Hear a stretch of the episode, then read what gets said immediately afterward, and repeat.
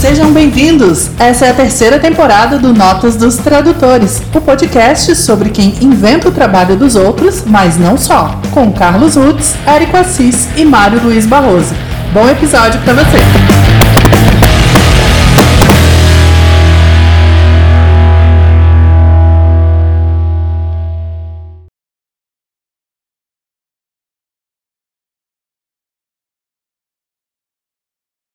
Olá, eu sou Carlos Rutz. Olá, eu não sou o Érico Assis, porque ele não pôde vir hoje, mas eu sou o Mário Luiz Barroso. E este é o Notas dos Tradutores na sua terceira temporada.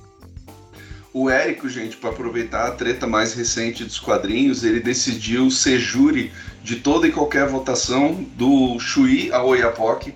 E ele tá indo de bicicleta votando em tudo que ele puder, inclusive Oscar, Prêmio Nobel. O que aparecer ele vai votar, só de raiva por causa da treta que surgiu agora dos júris quadrinísticos. Mais informações no próximo episódio de Notas dos Tradutores com o próprio Érico, direto de Rio Branco, no Acre, onde ele participa da votação dos melhores do multiverso Acre de quadrinhos. gente, esse é mais um episódio da série onde a gente está entrevistando os editores e saber o que eles acham dos tradutores, o que eles consideram um bom trabalho, etc. E hoje quem a gente está trazendo é a Sabrina de Dané, da Culturama. Oi, Sabrina. Oi, oi, é um prazer estar aqui com vocês. É, a Sabrina é, tá lá na, na, base da Culturama, na, na terra que ela nasceu. Isso. A única cidade quente no Brasil, neste exato momento, nessa onda de frio, Sabrina, como é Caxias do Sul e como é que é. É como é que é. Ah, fala só de Caxias do Sul, porque aí o Carlos tem uma biografia sua para falar, bem bonitinha, e depois você complementa. Tá bom, olha, uh, Caxias é uma cidade bastante fria, né? E agora a gente entrou num período complicado aí. É uma cidade com uma excelente qualidade de vida. Tirando o frio, é o que eu sempre digo, o resto funciona tudo muito bem. Tirando o frio, que ele permanece aí por tantos meses ao longo do ano, a gente vai se virando. a Sabrina é jornalista, é hoje editora da Culturama, apaixonada por viagens, já trabalhou com revistas de fotografia, já editou fotografia e trabalhou como assessoria de imprensa. Isso aí. Muitas é coisas diferentes. É isso aí. Olha, tu tá falando com duas pessoas cuja lista de coisas diferentes é extensa. Mas isso que é legal, né? Acho que isso deixa a gente mais interessante. Nossa, Mas acho e... que interessante e interessados, né, Sabrina? Isso. Porque quanto mais coisa a gente faz, é... eu acho que a gente tem mais onde mergulhar, onde buscar pesquisar. Claro, claro que assim, obviamente, a não ser que a pessoa almeje ser um ultra especialista em qualquer ramo do conhecimento humano, aí realmente tem que ficar num ponto só. Mas eu gostava de dizer, quando eu passei 15 anos dando treino de vôlei, que era legal, que eu fazia um trabalho bem cerebral e sozinho, que eram as traduções, e um trabalho bem coletivo, bem interação, calor humano total, porque é uma equipe esportiva, né? É, inclusive tinha que controlar alguns ânimos ali. Ah, que legal. Uhum, então, com certeza. E eu sei que o, o, Carlos colocou que você é a editora de livros aqui na Culturama e tal, mas é interessante que eu tive a oportunidade de trabalhar bastante com você na Culturama em várias, é, vários trabalhinhos ali que não eram necessariamente livros, né? Assim, claro, tinham livros infantis, mas você é, se embrenha por outras áreas, né? Até onde seus tentáculos chegaram na Culturama, Sabrina? Ah, bastante coisa. É, ultimamente tenho estado mais focada lá na Culturama, com um projeto maior, que vou falar dele mais adiante.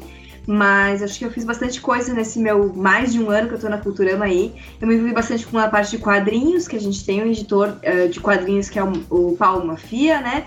Mas eu também dou uma mão aí fazendo muitas coisas, aprovação com Disney, é, texto de contracapa dos quadrinhos. E aí, trabalhando diretamente com o Mário nessas traduções, para poder mandar para Disney, né? A gente traduz tudo para ter a, tra a, tradução da Disney. É, também uh, me embrenhei um pouco nas revisões é, dos livros infantis e também traduzindo para depois a gente aprovar. Então, acho que eu fiz bastante coisa aí nesse meu um ano e tanto de, de Culturama. Deixa eu só emendar outra, atropelando um pouco o meu, o meu amigo e compadre aqui. Mas só para as pessoas terem um, uma noção, como é que é a linha de montagem, vamos dizer assim, da, da Culturama? Provavelmente, talvez você até se refira a duas. Talvez você é, mencione é, como é que é a linha de montagem dos quadrinhos e depois entre na dos livros, assim. Porque principalmente os quadrinhos, eu sei que vocês têm uma pedagoga trabalhando, porque vocês isso. têm um público infantil. E isso é diferente de qualquer assunto ou de qualquer outro editor com quem a gente tenha conversado antes. Então eu acho muito legal é, você mostrar mais ou menos como é que funciona. É, sobretudo na, na, área mais dos livros infantis, mais do que dos quadrinhos, a gente trabalha muito com a pedagoga, né? Porque a gente tem também, além das histórias infantis, a gente trabalha com atividades que são aqueles passatempos para as crianças, é, labirinto, ligue os pontos, é, palavrinhas cruzadas, cruzadas para os pequenos. Então ela nos auxilia de ver o que está adequado para cada faixa etária, se a linguagem está apropriada para as crianças. Então ela nos ajuda aí. Quando são livros infantis ou mesmo os quadrinhos, eh, a gente trabalha muito com Disney, né? Então, em primeiro lugar, é a gente definir o que a gente quer trabalhar, a gente já tem esse contato com a Disney, então a gente começa a escolher lá no sistema da Disney, então, o que a gente quer trabalhar. Uh, consegue baixar os materiais ou fazer a compra, depende do caso, às vezes está disponível já dentro do nosso contrato, às vezes a gente precisa comprar. Faz a compra desse material, ele vem em inglês, vamos traduzir. Então, o primeiro passo é a gente, a gente trabalha sempre com tradutores parceiros, né?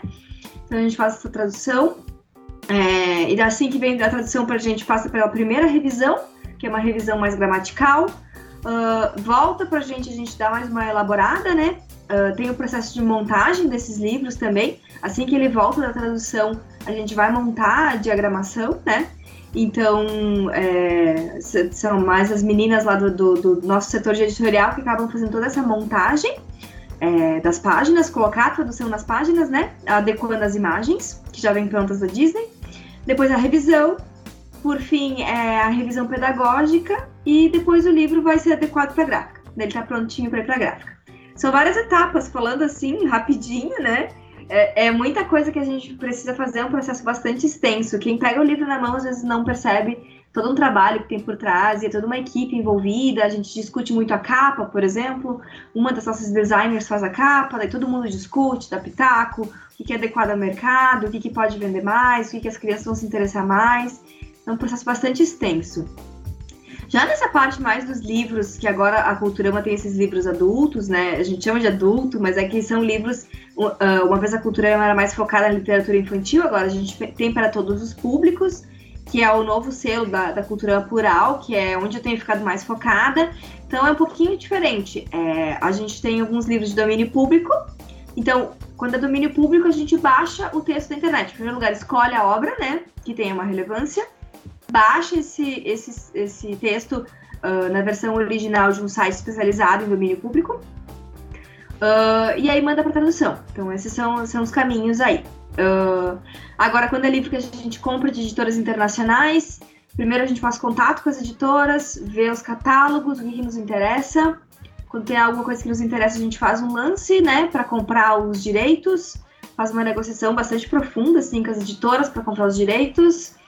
É, logo depois faz o contrato, assina o contrato, aí tem que terminar todas as cláusulas. Uh, e aí sim, a gente recebe os arquivos, vai para tradução, da tradução vai para revisão, e sempre com o editor no meio de tudo isso. O editor faz todas as etapas, né? É a curadoria do livro, é, então vou lá, pesquiso, sugiro para a equipe o que eu acho que seria legal para esse nosso mercado. É, de, então faça a negociação com a editora internacional, aí vai, volta o contrato para mim é, mando para tradução, devolve para mim, mando para revisão, volta para mim. Então, o editor é essa pessoa, é essa pecinha que encaixa no meio de todos esses processos do, do mercado editorial, né?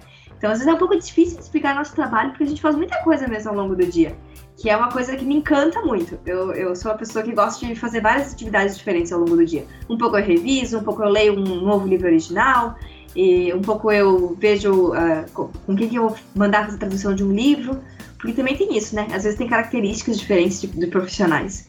Então a gente vai escolhendo. E acho que é isso, Mário. Respondi a tua pergunta? Plenamente. É porque, como a gente tem as três perguntas básicas, é, eu queria ver se, com essas perguntas que eu fiz, te apresentar, te apresentar, apresentar a Culturama. E eu acho que é super importante, né? A gente conversou com dois editores, né? Um editor e uma editora. E é para as pessoas verem que cada editora é uma casa diferente, né? Do mesmo jeito que numa casa, uma residência comum, sabe? Tem, varia aquelas coisas de é, o pai que põe o lixo pra rua, na outra é a mãe. É é, em algumas casas se janta, outra casa se lancha à noite. Então, as editoras também são, são casas editoriais, né? São casas do saber, do pensar, do conhecimento. E as coisas não, não têm uma fórmula certa, apesar de que a gente sabe que precisa da tradução, precisa, precisa de uma revisão Sim. muito bem feita, precisa que todo mundo domine a língua e que precisa de editores que façam que seja essa cola, né? Que grude todo mundo e, e una todo mundo. É porque depois a gente entra nas perguntas e qualquer pergunta que se faça talvez fuja muito da do, dessa curiosidade, né? De apresentar tanto você, Sabrina, quanto a Culturama, onde tem Sim. tanta gente boa trabalhando. Sim, com certeza. Uma, antes da gente entrar nas né, perguntas oficiais, uma coisa que, uh, pelo que eu percebi, uh, no selo plural, tu tá trabalhando desde o zero, né? Do Sim. momento zero do selo. Sim. Então, o quanto do teu input tu teve espaço para colocar? Assim, ó, eu prefiro trabalhar com essa dinâmica, com essa ou não? Já, já veio mais ou menos, ó, a Culturama vai trabalhar assim, independente do que a Sabrina prefere ou não? Não, muito, teve muito do, do, do meu input aí, sim. É, a Culturama é uma empresa muito aberta, muito legal, assim, porque ao mesmo tempo a gente discute muito, então tu nunca se sente sozinho é, no meio de uma decisão importante, de alguma coisa assim. Por outro lado, a gente tem muita liberdade para trabalhar no dia a dia. Então, a gente sabe que é necessário fazer, mas a gente pode ir colocando o nosso jeito ao longo de todo o processo. Trabalhar com livros era um sonho muito grande para mim desde o, de o início. É, é, na Culturama que eu tô tendo essa oportunidade. Eu trabalhava em áreas afins antes, mas que não era propriamente dito literatura. Então eu chego na Culturama e, e, é muito legal porque eu pude construir esse meu processo. Então acho que a Culturama dá muito espaço para a gente crescer, aprender. A gente aprende muito juntos. Então essa iniciativa de ser plural também era novo para a empresa. Então a gente está aprendendo juntos também. Então eu tive bastante liberdade, assim. Acho que, que muita coisa eu fui construindo fazendo do meu jeito. Algumas coisas a gente acerta ao longo do caminho, outras não, tá dando certo. Então é bem que nem o Mário falou também. Cada editora é uma casa editorial diferente, as coisas podem funcionar um pouquinho diferente. Mas o importante no final é que o livro seja uh, muito bom, né? E que a gente tenha um processo bem elaborado, assim, com uma boa qualidade editorial no final. Uhum. Só para fazer é... um parênteses, Carlão, assim, só para manter se manter nesse assunto, é, se não me falha a memória, em 2019 ou 2020, porque depois entrou a pandemia, mas concorrendo, né, Caxias do Sul não é uma cidade pequena, Caxias do Sul é uma cidade é, que inclusive tem um aeroporto ali para a região, não é toda cidade que, que tem porte para ter aeroporto.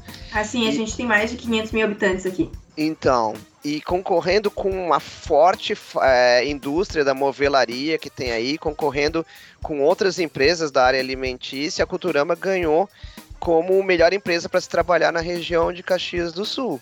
Isso, com certeza. Aqui é muito forte a metalurgia também, né? Que fez, que fez crescer a cidade e a gente realmente conseguiu conquistar a melhor empresa para se trabalhar na Serra Gaúcha. Assim, é um título que nos enche de orgulho, assim, que dá para perceber que é uma empresa diferenciada mesmo. Uhum. O, o, legal disso de tu trabalhar no começo é que, tipo, às vezes te toma uma energia para criar os processos, para fazer, mas em compensação, tipo, já tá moldado mais ou menos do que tu imagina se sente mais confortável, né? Tem os prós e os contras, assim, tipo, tu tem energia que tu gasta no começo, mas em compensação funciona mais do teu jeito. Com certeza. Se tu, entra, se tu entra num lugar onde tá tudo pronto, tu não gasta essa energia. Em compensação, tu vai enxergar uma série de coisas com as quais tu não concorda e vai. E tu gostaria de fazer diferente, né? Eu acho um desafio muito grande pegar alguma coisa do zero, assim, né? Então, é, é bem isso mesmo, é um gasto de energia tremendo. Acho que tem muitas coisas muito desafiadoras no início, mas também tem aquela satisfação de tu olhar para trás e tu ver, nossa, estive aqui desde o início, sabe? Quando tudo era mato, eu já estava aqui. Então, sem dúvida. Uhum, uhum. Então vamos à primeira pergunta. Vamos lá. Sabrina, quando tu recebe o material que tu encomendou para tradução, o que que tu considera uma tradução boa e uma tradução ruim? Que tu olha e diz assim, pô, esse texto não ficou bom, isso aqui talvez precise até de uma retradução ou mandar de volta. Quais são os teus critérios, assim? Olha, Carlos, eu, eu vou começar um passo um pouquinho antes, assim, que eu acho que eu tenho bastante cuidado quando eu recebo material original e na hora que eu preciso mandar traduzir, eu tenho bastante cuidado de avaliar o perfil do profissional, sabe? É, porque às vezes eu tenho alguns livros que são um pouco mais, uh, não digo técnicos, mas são um pouco mais assim didáticos. Às vezes eu tenho livros que são bem literatura mesmo. Então acho importante às vezes avaliar o, o currículo do, do tradutor para a gente já se adequar nesse primeiro momento, sabe? É, também não sou contra a gente dar oportunidades para tradutores iniciantes, mas a gente acha que tem que ter um pouco de cuidado, assim, de, de avaliar o perfil dessa pessoa para saber para onde que ela vai, assim. Acho que isso já já garante bastante que a gente possa ter uma boa tradução no, no final, assim. Olha, uma tradução que, que eu não considero boa, é, eu acho que são traduções que não se atentam ao contexto, né? Eu acho que a gente tem alguns livros no selo plural que uh, são bastante de história, então são livros históricos. Então, é, isso é um cuidado muito grande na hora de traduzir nomes históricos, lugares históricos. Então, eu acho que que isso é um diferencial do tradutor, com certeza, quando ele consegue dar conta de tudo isso, assim. E eu acho que uma tradução que eu começo a ver que não ficou boa é. Uh, a gente começa a perceber que a frase não está bem encaixada com o contexto daquele parágrafo, a gente começa a perceber, às vezes, que o, tradutor esqueceu de traduzir palavras. Já peguei algumas coisas acontecendo nesse sentido, esqueceu de traduzir um título, uma expressão. Sabe aquela expressão difícil que às vezes deixa para depois? Ai, vou dar mais uma pesquisada porque agora nesse momento não consegui traduzir. E aí esquece, sabe? Trechos esquecidos em inglês. É, uh, gírias, assim, muito traduzidas às vezes ao pé da letra, sabe? Eu acho que são coisas que incomodam, assim. É, que são coisas que de repente vai fazer com que eu peça para que o revisor faça um cotejamento mesmo, né? De ele poder, o próprio revisor já dar uma olhada, ter o original junto e, e começar a avaliar para poder pegar esses possíveis pulos na tradução, assim, essas coisas que não ficaram legais. Então acho que é mais ou menos por aí. É, falando um pouco de, de quadrinhos, não só falando seu plural, né? Falando um pouco de quadrinhos, aí é um trabalho mais difícil ainda, eu acho, considero porque daí a gente vai precisar de uma adaptação, né?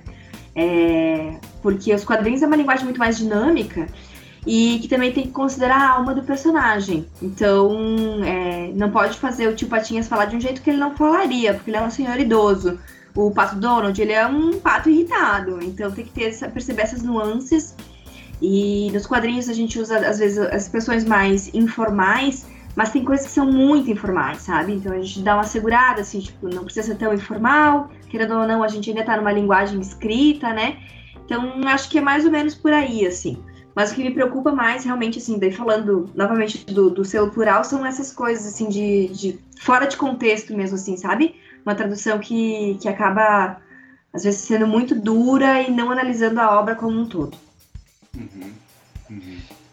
E já que você mencionou assim esses contratempos aí que você pode uhum. ter ou não, né, com tradutor, que pode esquecer, né, é, são, são derrapadas aí que é, acontece, é, né, uhum. acontece, faz parte, mas às vezes provavelmente, né, como eu já fui editor também, a gente começa a notar que quando as derrapatas se repetem muitas vezes ao longo do tempo, aí se torna como um modus operandi e não como o que acontece, né? É, eu acho que o que preocupa não é quando é uma palavra ou uma frase, alguma coisa assim. Eu acho que é a gente perceber ao longo do texto que às vezes não foi uma tradução muito bem pensada, muito atenciosa, que muita coisa está passando ali, sabe? Então já peguei algumas coisas de títulos completamente trocados, de palavras que não deveriam ter tradução para o português que foram traduzidas em títulos. Então isso é uma coisa que me preocupa, porque às vezes o revisor não percebe, porque a, a gente está lendo e se não estiver cotejando com o original, são coisas que passam mesmo, né? Então acho que são coisas preocupantes. Eu tenho bastante também preocupação, assim, acho que na cultura a gente tem uma preocupação com a linguagem informal, né? Acho que toda editora tem um pouco essa, essa preocupação.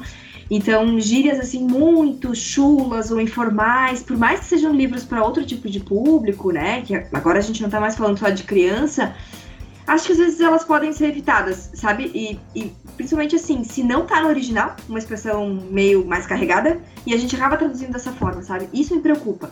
Então, acho que. Uh, eu sou uma, uma, uma, editora que gosta bastante de si original, sabe? Acho que tem que ter essa intervenção tradutor, como eu falava antes, eu acho que a gente tem que adaptar, porque às vezes uh, é, para nossa nossa realidade brasileira, né? Acho que tem que ser adaptado algumas coisas, porque senão o leitor não vai entender. Mas eu gosto muito de seguir o original. Então eu gosto muito de nota, nota de rodapé às vezes, sabe? Se tem uhum. alguma coisa que ficou confusa ali, uh, ao invés de tentar fazer uma coisa muito mirabolante, vamos jogar uma nota de rodapé pra explicar o contexto ali e tal. E, e às vezes não traduzir uma coisa que acaba ficando muito distante do que aquilo que o escritor queria dizer originalmente. Sim. E, e o peso gente... das palavras ele muda no idioma né? Que nem tu falou assim, ah, tu tem uma gíria em português que ele vai ganhar um peso que não tinha no original, Isso. apesar de às vezes ser o significado da palavra. E tem o contexto histórico também, né? Que nem a gente já falou, acho que num outro episódio aqui, que make love até os anos 50 era só paquerar. Uhum. Make Love depois dos anos 60 mudou completamente coisa. de coisa. E se não tiver atento a isso, nossa, imagina. É, eu acho que isso existe nas duas, nas duas línguas, né? Tanto no português quanto no inglês. Tem gírias que eram boas por um tempo atrás e agora já, tipo, não faz mais sentido, sabe? Esse público já nem entende mais essa gíria. Então, acho que, que das duas formas a gente tem que estar bem atento, assim. E, e, realmente, o que mais me preocupa é aquelas coisas, assim, são aquelas, aquelas armadilhas, assim, sabe? Que parece que ficou bom, mas se tu for olhar o original, mas não era bem por aí, sabe? E, então é, é isso que mais me preocupa na tradução. E aproveitando, da, você falou de preocupações e derrapadas, mas a nossa pergunta, a segunda pergunta, ela vai para o outro lado.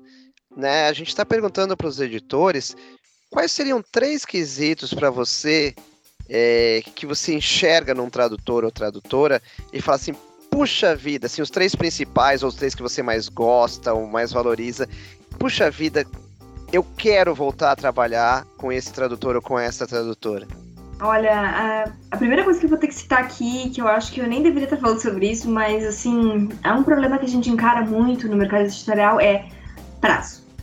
Acaba ficando muito difícil para o editor se o tradutor não cumprir prazo. É, às vezes, é, eu estava falando com o Carlos antes, antes da gente começar a gravar, que era justamente isso. É, tem é, projetos, por exemplo, o Seu Plural, que ele é, não tem uma data limite de lançamento. Claro que eu tenho a programação, mas eu não tenho assim, tipo, tem que ser lançado exatamente em tal dia. Que às vezes eu consigo um dia ou dois a mais, o tradutor ficou doente, aconteceu algum problema, não tem tanto problema assim.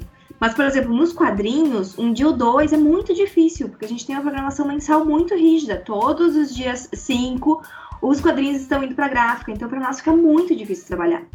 Uh, e mesmo sendo plural, que às vezes eu consigo ter uma certa maior, né, uma maior maleabilidade, assim, dos prazos, é, fica muito difícil se o tradutor não me entrega ali naquele prazo. Começa a ficar muito difícil a vida, porque a gente tem que co continuar na cadeia, depois do tradutor eu preciso dar um prazo para o revisor, para o diagramador, então complica muito, assim. Então eu acho que, que isso é um fator bem importante, bem decisivo é, e eu acho que às vezes o tradutor faz um excelente trabalho de tradução, mas eu decidi desistir de trabalhar com ele porque foi muito difícil o trabalho. Tipo, ele acabou me encrencando muito no, no, no, processo.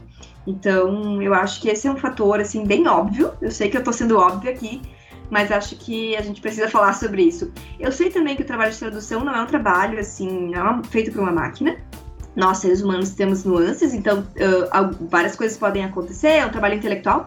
Às vezes tem dias que a gente não tá uh, muito bem para produzir 50 páginas, outros dias a gente vai produzir 100 páginas, mas, uh, enfim, vivemos na sociedade do relógio, né?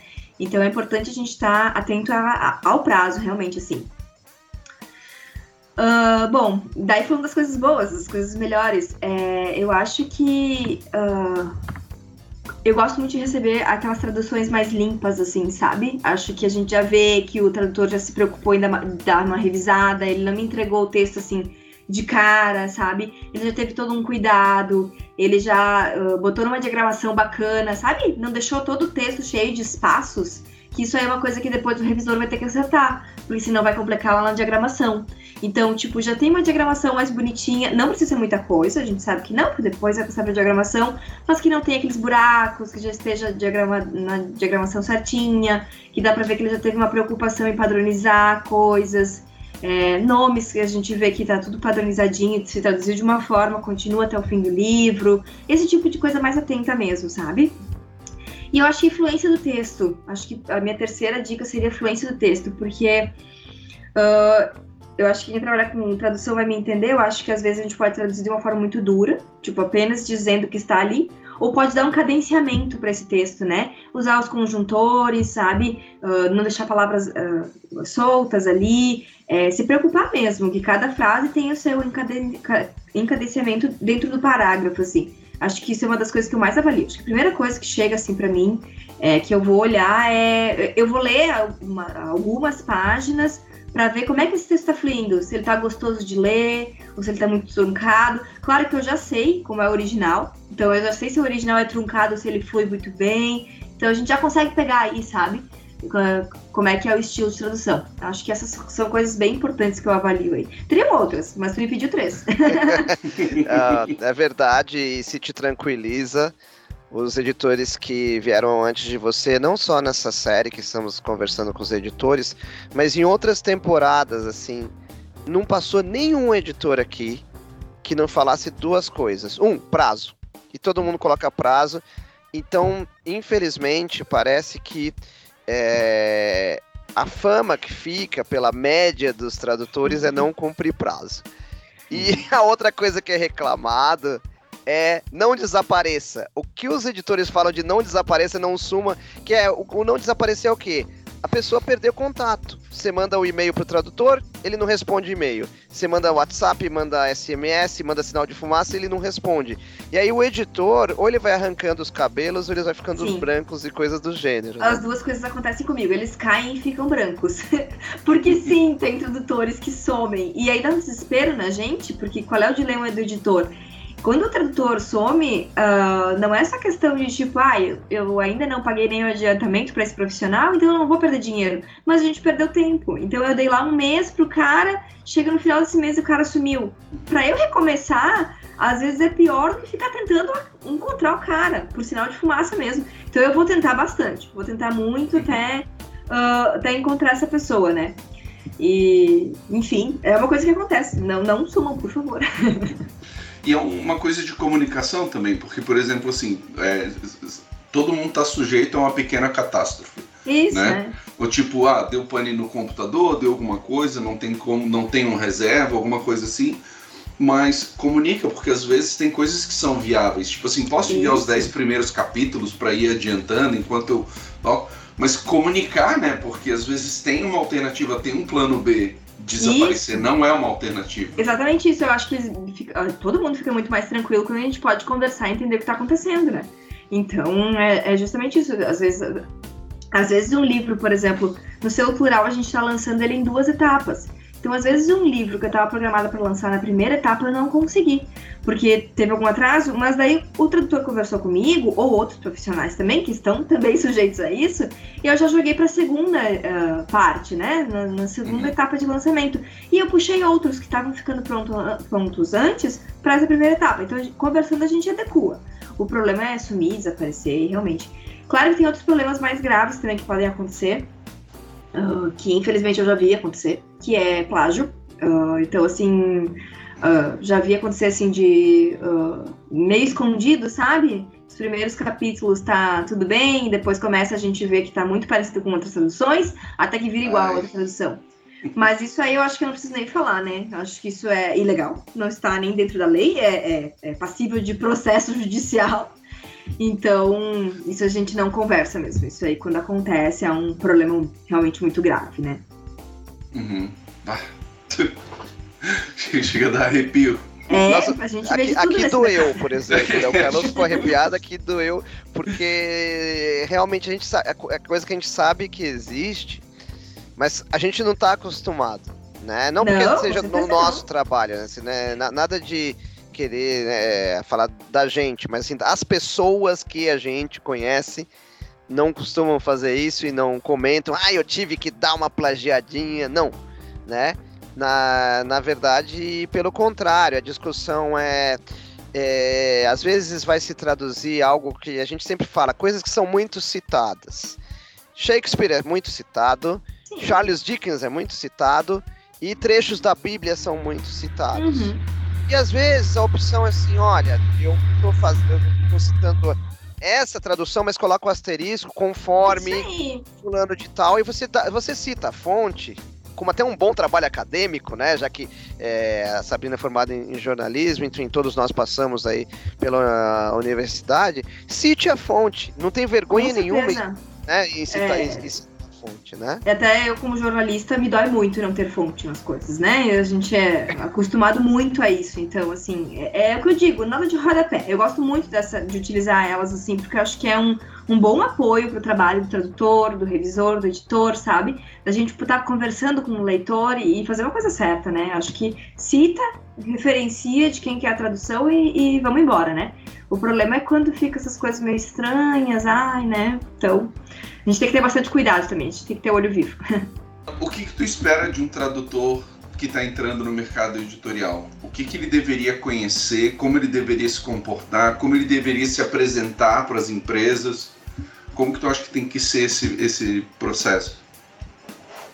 Olha, é, eu acho que a gente sempre espera um pouco de, de, de, de experiência, às vezes não de tradução, ele está começando nisso, mas acho que eu gostaria de saber, tipo, ah, como é que ele aprendeu inglês, sabe? Ou qualquer outra língua que ele esteja traduzindo.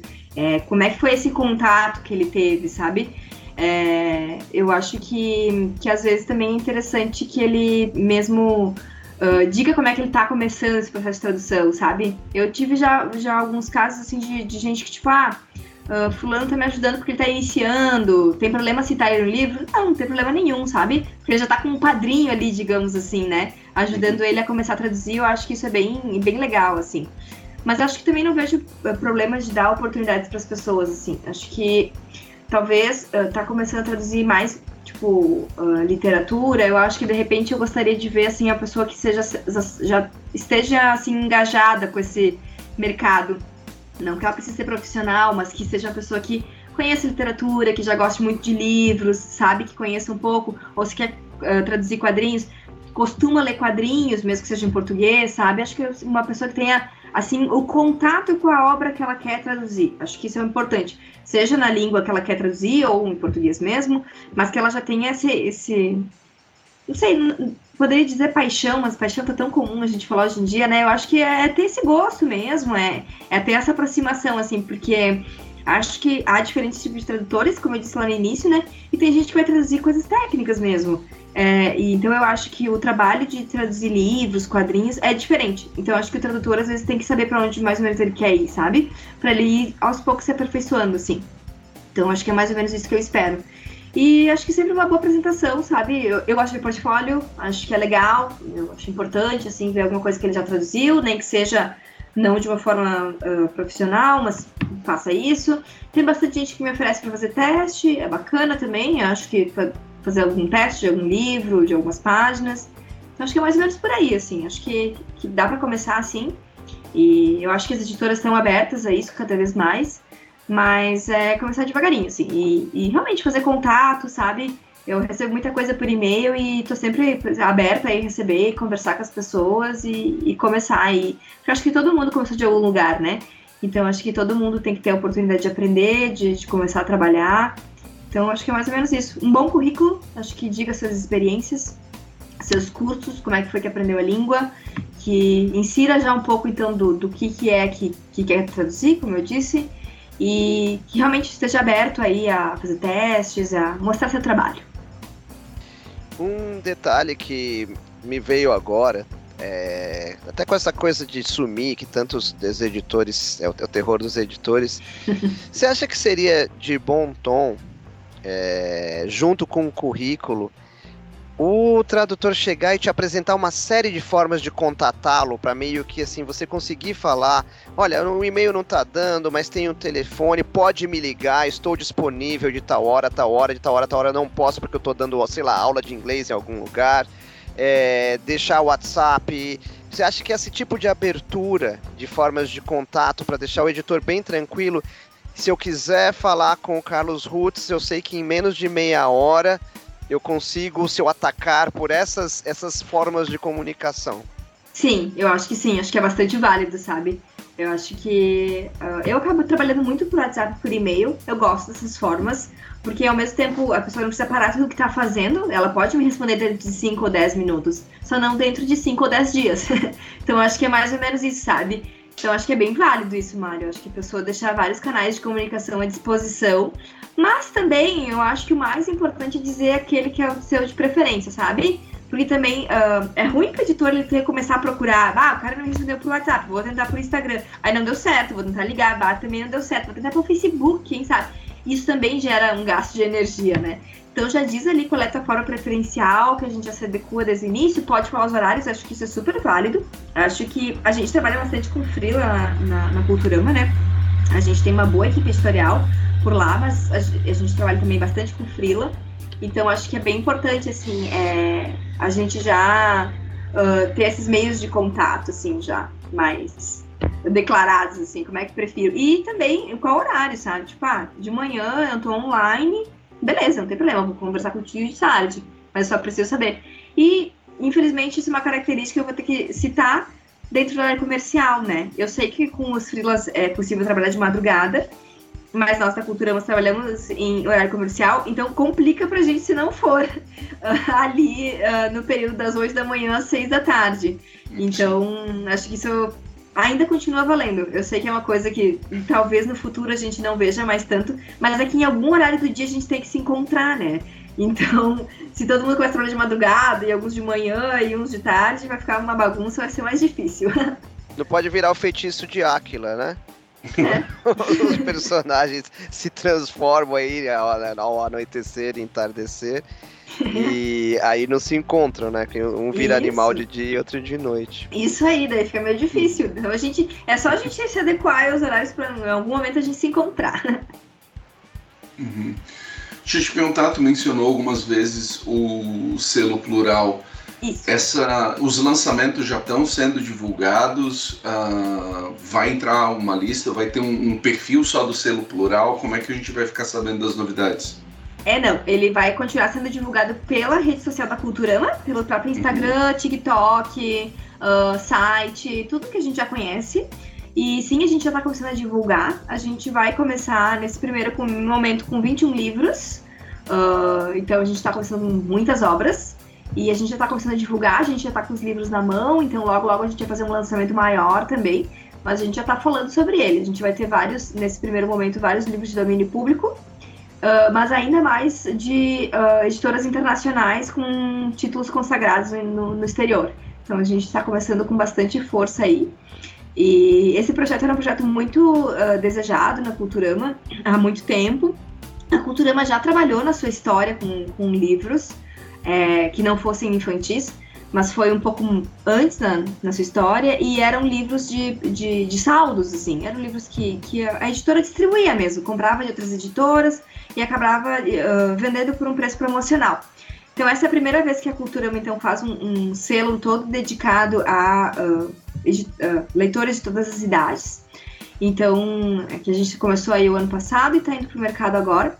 Então, essa é a nossa ideia. A, a grande ideia da cultura é, é, popularizar o livro e permitir que cada pessoa tenha direito a comprar um livro, né? Então, é, a gente tem um foco bastante grande em preço e em multimercado. Então, o livro não vai só mais para a prateleira da livraria, a gente tem uma, uma forma muito agressiva de vender livros em outros lugares, né? Lojas de preço único, bazar, é, shoppings, até farmácias a gente vende nossos livros infantis. Então, essa também é a ideia do selo plural, é que as pessoas tenham esse contato, que elas estejam ali passando pela loja de preço único, se interessem pelo livro, levem para casa, tenham contato com a obra e que todo mundo aí possa uh, ter acesso à, à, literatura, né? Então é um pouquinho por aí. Uh... Por falar em contato com a obra, eu soube de uma coisa muito legal. Queria até saber se a ideia foi sua que vocês oferecem ao tradutor a oportunidade de narrar um pouquinho da experiência dele com o livro para ser inclusa no livro. Conta de onde surgiu isso, eu nunca tinha visto, achei apaixonante a ideia. Me conta se a ideia foi sua, se foi de um brainstorm geral lá, como é que foi isso? A gente foi do nosso diretor Fábio, ele trouxe essa ideia. A gente conversa muito uh, ali com a direção e com a Nayobi, que é a nossa gerente editorial, e todas as meninas trabalham ali no editorial. A gente está sempre conversando. É, eu acho que essa é uma das grandes vantagens do, do, do trabalho presencial. A gente trabalha presencial né, na, na Culturama, então a gente tem muito brainstorming, muita troca de ideia.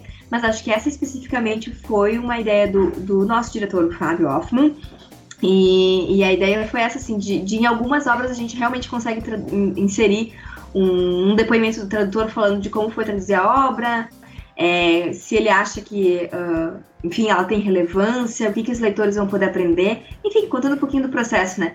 Então acho que é, foi uma boa ideia aí, então a gente está tá inserindo em alguns livros, não todos, depende muito do, do modelo do livro ou do, do formato do, da diagramação, mas a gente está tentando colocar em, mais em prática essa ideia. Muito bom. Isso, é, é, no seu plural a gente tem, tá, tendo, tá tentando trazer, né, além de, dessa tradução de qualidade, é, duas revisões sempre, né, que é para evitar erros de, de, grafia ou digitação, qualquer uhum. outra história. Então a gente trabalha sempre com dois revisores diferentes. Então, um revisor na primeira, outro na segunda, depois do livro diagramado, né? Então, a gente está tendo um processo bem cuidadoso assim com o livro. E mesmo assim, uh, tra trazendo ele a preços populares, né? Para atingir a todos os públicos. Então, fazendo um trabalho muito legal assim de se envolver e, e a gente vai ter diferentes livros para diferentes públicos. Então, no domínio público a gente vai ter desde Senhora, ou Mágicos de Oz, ou alguns mais infantos juvenis como Poliana, ou Anne de Green Gables. E também a gente vai trazer outros tipos de obras. Uh, a gente vai lançar agora o Peak Blinders, que a gente traz os bastidores da série, que tá vindo a última temporada por aí. Então a gente tem Babite, como foi o Carlos que traduziu pra gente, ou o Peak Blinders foi o, o Érico. Então a gente está trazendo é, mais esses que são às vezes de domínio público, como Babite está entrando em domínio público esse ano no Brasil. É, então a gente tem algumas outras surpresas aí de domínio público esse ano ainda. É, e a gente tem livros que a gente está uh, adquirindo internacionalmente, então, de outras editoras, mesmo da Amazon Publisher, a gente vai ter algumas novidades também nesse sentido. Então, é um projeto bem extenso que tem tudo para crescer e brilhar. Então, a gente está lançando aos poucos nas nossas redes sociais, já tem coisas por lá do nosso selo plural, para quem quiser conferir. E a gente vai estar tá com a presença deles garantida na Bienal de São Paulo. Estaremos com dois estandes por lá. Então, quem quiser nos visitar, quem for de São Paulo, ou quem for visitar a Bienal, pode ir lá nos, conferir nossos lançamentos, tanto infantis quanto esses do seu plural. O que as pessoas às vezes subestimam o poder da garrafa de café com gente em volta, né? Esse negócio de trabalhar presencial com todo mundo trocando ideia. Ou no caso da Culturão, talvez seja chimarrão e não café, mas. Sim, sim. São as duas coisas. O chimarrão tem presença marcante lá na empresa. o... Antes de, não sei se, se, o Carlão programou aí sair do assunto livro, eu, eu tinha um. queria situar o ouvinte sobre a Culturama, mas eh, se o Carlão tiver algo sobre livro, aí eu prefiro que o Carlão pergunte, para ficar perguntar. bem fechadinho. Porque assim, às vezes, e, é natural é, que aconteça, o ouvinte, principalmente por estar ouvindo e não para olhando para a capa de um livro, para a capa de um gibi ou para um logotipo da Culturama, mas o fato é que a Culturama é a editora que, com o fim dos quadrinhos na editora Abril, que foi um gigante editorial dos anos 50 até o, o final do milênio, é, a Culturama, ela que trouxe e está trazendo até hoje os quadrinhos Disney. É, mensalmente alguns, bimestralmente o, uh, outros, né? Então isso é muito importante porque às vezes a pessoa, né, fala, ah, eu não ligo o nome à pessoa, eu não ligo a editora ao personagem. E a Culturama é que está garantindo ao fã da Disney com é, esse material apaixonante que é, todo mundo se acostumou a ler desde 1950, quando o Victor Tivita trouxe né, o primeiro pato para cá, e agora é a Culturama que está pagando o pato, né? No bom Isso sentido, está nos, tá nos, trazendo o pato, né? Sabrina, assim, é, não é pegadinha, não considero que você seja obrigada, ainda mais que você chegou depois na casa, mas eu gostaria de saber se você pode dizer mais ou menos quando que a Culturama começou a trazer as revistas mensais ou bimestrais e se por acaso, já que você é a editora de livros, se por acaso você lembra quais são os títulos aí é, da Disney que a pessoa pode ler no querido formatinho ao qual o brasileiro ficou tão acostumado desde a década de 50? Claro. É, se não me engano, foi 2018 ou 2019 que a gente começou com os quadrinhos Disney. Poxa, uma fita. Tinha que estar tá aqui agora para dar uma aula pra gente sobre isso, que é o, o editor mais. É, que está ligado mais profundamente com os quadrinhos Disney. Mas realmente é um trabalho apaixonante e a gente tem trazido, então, é, a partir de agora, cinco revistas mensais, né? Sobre. É, com os quadrinhos Disney. Então é Mickey, é, Pato Donald, Tio Patinhas, Histórias Curtas e Aventuras Disney. São essas cinco revistas que a gente traz todos os meses. Estão nas bancas, estão no nosso site, dá para as pessoas fazerem a assinatura para receber sempre em casa, né? Então são as histórias que a gente já conhece da Disney aí. Uh, a gente traz também o English Comics, né, Mário e Carlos, vocês também se envolvem profundamente aí com esse projeto que a gente acha muito bacana. Ele já está na 15 edição. É, e que, na verdade, estou mandando para gráfica 15, né? Ele foi publicado até a 14. É, que a gente pega os quadrinhos que a gente já traduziu para o português e traduz para o inglês. Então fica uma linguagem super acessível aí para as pessoas, é, para os brasileiros, né? Porque às vezes se a gente traduzisse, é, pegasse direto as histórias em inglês americanas, enfim, seria mais difícil. Então a gente tem esse, esse todo esse retrabalho. Então, primeiro a gente compra as histórias em italiano ou inglês mesmo, traduz para português e depois traduz de volta para o inglês. Mas tem sido um trabalho muito bacana, né? Vocês podem me ajudar a falar sobre ele. Sim. Que a gente gosta muito do English Comics, a gente tem bastante paixão por ele, assim. Uhum. Eu tava, inclusive, antes da gente começar a gravar, eu fui na Amazon para ver as avaliações dos leitores do English uhum. Comics. E é muito legal, porque é muito positivo, todo mundo surpreso. Nossa, para aprender inglês assim, publicado no Brasil, sem o preço da revista importada. Isso, né? isso. Porque é um material que tem um formato diferente, logicamente tem um preço diferente, mas não chega nem perto do que é uma revista importada. Com é certeza. um material bem acessível pelo que ele traz, porque uh, eu, eu, eu, sou professor de inglês, eu lembro quando a gente comprava em sebo revistas, uh, tanto Disney quanto de outras editoras uh, nesse formato, né, publicados no Brasil para alunos de inglês, e a qualidade do material era bem inferior.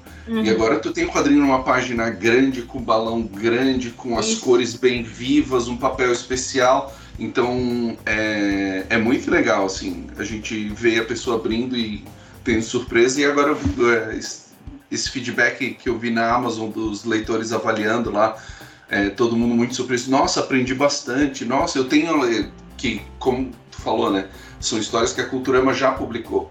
Então Isso. tem gente que está fazendo a comparação das duas. Ah, eu, eu vi essa história quando saiu e agora estou vendo em inglês e estou aprendendo as coisas. Ela é, é, bem legal esse feedback. Com certeza. E ele é um formato maior, né? Uh, as mensais são aquele formato que a gente está acostumado do tamanho de gibi tradicional aqui no Brasil, mas o English Comics traz o formato americano, né? Que é um formato maior. Então fica bem bacana, assim, fica bem bonito o resultado final. E é traz um glossário também, pra, com algumas expressões para o leitor brasileiro se situar, né? Com as gírias, com algumas coisas. Então, acho que gosto muito desse projeto e tenho bastante orgulho dele. Tenho certeza que você também tem orgulho dele. Sim. Na gôndola ele fica bonito porque o tamanho destaca, né? Então, quando estão as revistas do expositor ali, o English Comics fica bem, bem grande. Sim. O English Comics realmente é um orgulho gigante, assim, meio educado, porque a gente adora trabalhar com esse material. E, e na verdade, assim, uma coisa que precisa ser dita é que como a Disney tem uma grande produção na Itália e tem uma considerável produção nos países nórdicos, Isso. através da editora Egmont, né? Então eles têm ali a Noruega, a Dinamarca, Suécia, tem muita coisa. E a grande verdade é a seguinte: eu e o Carlos a gente pesquisa é, no, no site especializado da Disney para ver se já tem um nome em inglês aquela história e muitas vezes a gente descobre que essa, a boa parte das histórias que a Culturama publica ela nunca esteve disponível em inglês em lugar nenhum. Ah, porque o original dela é, é em, ou em italiano, ou em alguma das línguas nórdicas, ou da nova série de histórias, predominantemente até agora o Zé Carioca, né, que sai na Aventuras Disney, que o, o Paulo Mafia e a Sabrina têm trazido com é, autores, roteiristas e desenhistas de primeiríssima linha da Disney que estavam parados que são queridos do, do, do, dos leitores, porque é aquela coisa, né?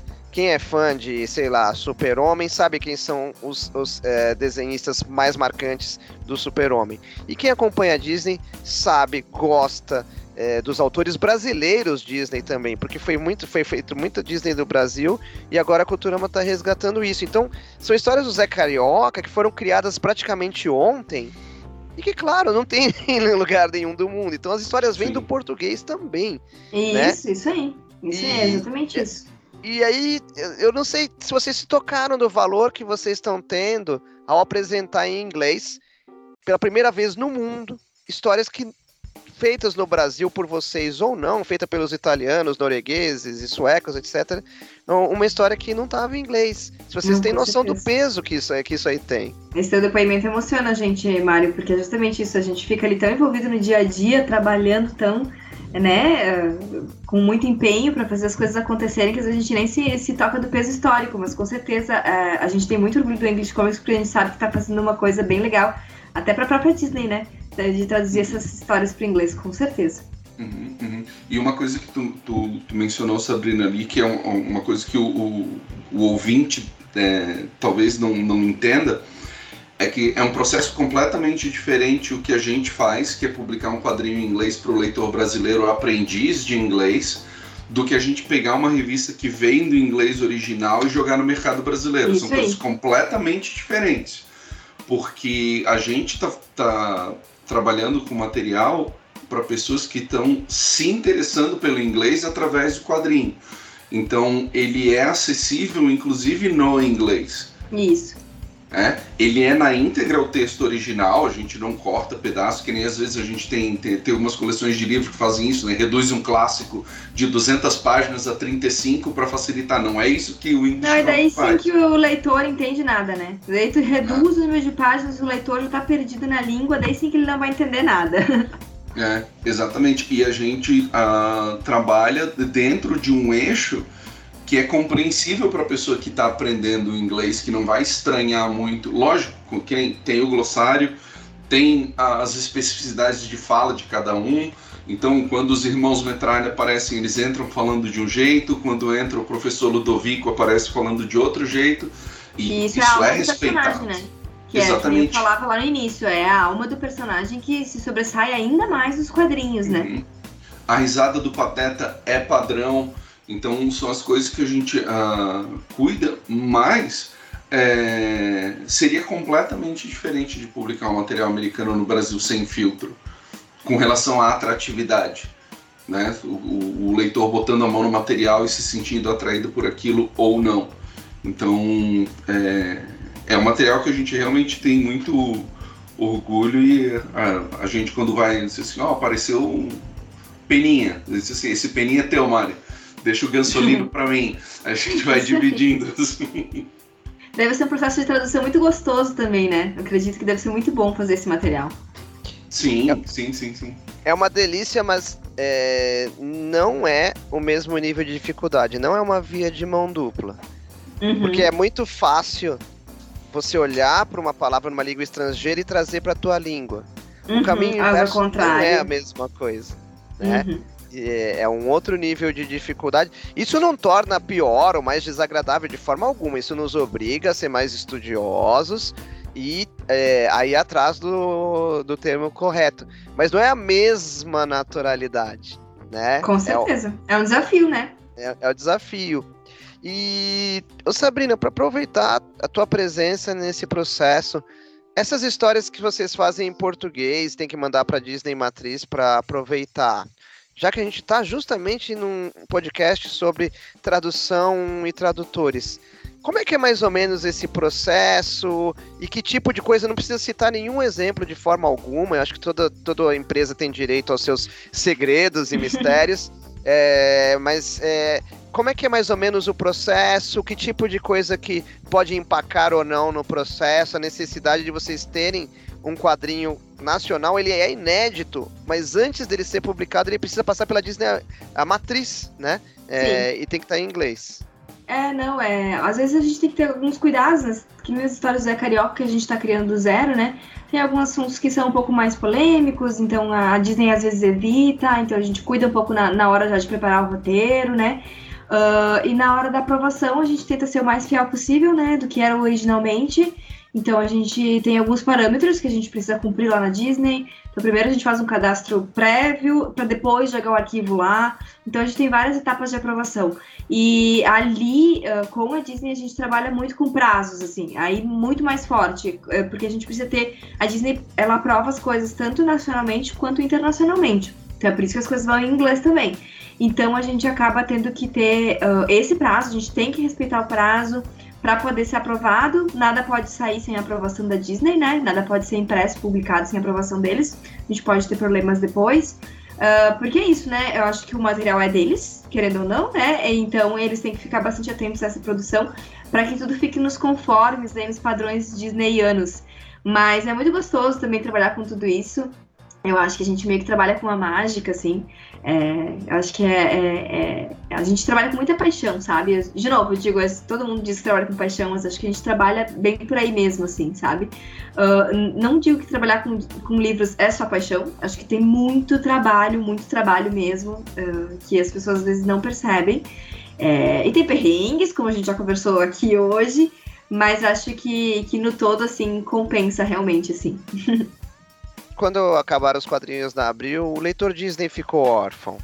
É, não, Mário, e eu ainda precisava acrescentar mais alguns títulos, né, da, das publicações, uh, que eu citei as mensais do English Comics, mas a gente está trazendo de volta para o Brasil a Biblioteca dos Escoteiros Mirins, que foi um material que foi trazido pela Abril, né, lá no passado, e fez muito sucesso, e a gente está trazendo agora. A gente já lançou dois volumes, está chegando o terceiro por aí, então, a gente tem os almanaques que a gente traz a cada uh, dois meses. A gente lançou muitos especiais, então, especiais de pets, de culinária, de jornalistas, de detetives. Então, são histórias sobre esses temas, né, em quadrinhos, com, com uh, o Mickey e seus amigos. É, então a gente tem trazido muita coisa da Disney mesmo, a gente traz alguns projetos especiais, vem coisa nova por aí, com certeza, tem novidades sendo boladas aí pela Culturama. Uh, então, para todo mundo ficar atento aí, que a gente sempre tem muita novidade nos quadrinhos, às vezes resgatando esse passado histórico e trazendo novidade, criando coisa nova. Acho que a gente sabe da importância dos quadrinhos Disney aí para o mundo, querendo ou não, quanta criança não aprendeu a ler e se divertiu com os quadrinhos. Então a gente está tentando fazer nosso papel aí. Uhum. Uma das primeiras vezes que eu dei entrevista como tradutor, a pergunta era tinha um quadrinho fundamental na sua vida era a Biblioteca do Escoteiro Mirim. Ah, porque eu acho que eu nunca reli tanto, porque eu tinha os 20 volumes e aí tinha tudo, tinha receita, tinha coisa sobre Isso. futebol, sobre história de jornalismo, tinha um monte de coisa. E aquilo era realmente uma biblioteca, né, Vali? O nome era exatamente o que era. Então foi das coisas que eu mais li e reli na vida, assim. Que bacana. É, é, agora elas estão voltando aí. A gente, é, nessa nova edição a gente tem bastante histórias em quadrinhos, mas também tem as reportagens com as dicas do, dos escoteiros, dicas da natureza, de escotismo. Então a gente mantém aí também essa, essa, é, essa parte de trazer a, a matéria além das histórias em quadrinhos sobre os escoteiros, né? Uhum. Nos anos 80 não tinha tanto filtro, alguma das coisas tinham é, mexer com gilete, com fogo. Hoje em dia. Acho bem difícil pais, né, aprovar esse tipo de coisa. Hoje em dia acho que não rola, não passa. Ainda bem, né? Na época tinha assim, é, produto químico para descolorir metal desse, meu Deus. A gente olha hoje e fica apavorado, com certeza. Provavelmente o criador do MacGyver nos anos 80 era um ávido leitor da Biblioteca do Escoteiro Mirim nos Estados Unidos. é isso aí. O, é, Sabrina, é, duas coisas, né? A primeira delas, importantíssima, é faça seu jabá, deixe o seu contato, é, se o, o ouvinte tiver, tiver interessado em te mandar um teste, fazer um teste contigo, ou simplesmente contatar a Culturama para se informar, né? É, quais são os sites, qual é o perfil do Instagram e para falar contigo, como é que faz? Claro. Uh, podem me encontrar tanto no Instagram como sabrina.didone, né? Meu sobrenome é Didoné, mas daí sem acento de Doni. Uh, D-I-D-O-N-E, tudo junto. Uh, podem me chamar no LinkedIn, uh, como Sabrina de Doné mesmo. É, podem me mandar e-mail, sabrina.didone.culturama.com.br. Estou sempre disponível para conversar com o pessoal lá, para receber portfólio, quem sabe, quem quiser também mandar portfólio de tradução aí para Culturama. A gente tem nosso site, culturama.com.br, e para quem quiser comprar, de repente, compre culturama.com.br. Acho que assim o pessoal já consegue me encontrar. então, para onde você está indo? Estava indo para o interior da Inglaterra na era vitoriana hoje. Veja bem. Trabalhando numa nova edição de O Morro dos Ventos Uivantes.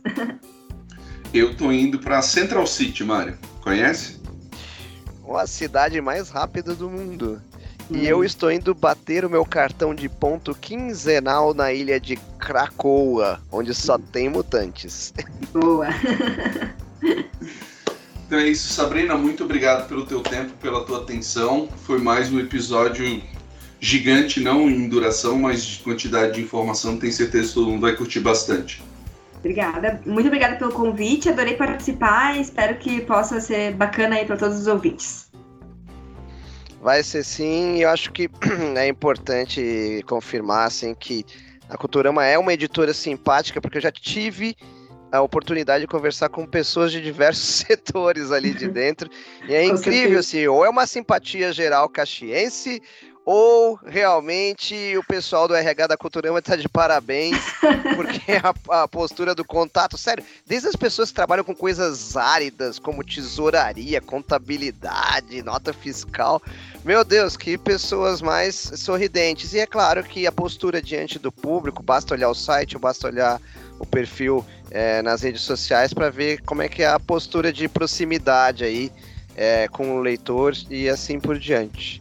Né? É, com certeza. A gente tenta botar bastante carinho em tudo que a gente faz. Talvez isso transpareça aí. Pode ter então, certeza. Então, então acho que é isso, né? Agradecendo também a Sabrina, agradecendo ao Carlão e torcendo aí para que o Érico se desvencilhe de todos os cipós no qual se emaranhou desta vez. Um abraço a todos aí e até o próximo programa. Valeu, gente. Falou. Tchau, tchau. Muito obrigada. Esse foi mais um episódio do Notas dos Tradutores. Acompanhe nossas redes para mais informações: Twitter, Instagram e Facebook, além do seu agregador de podcasts preferido. Obrigada por nos acompanhar. Valeu!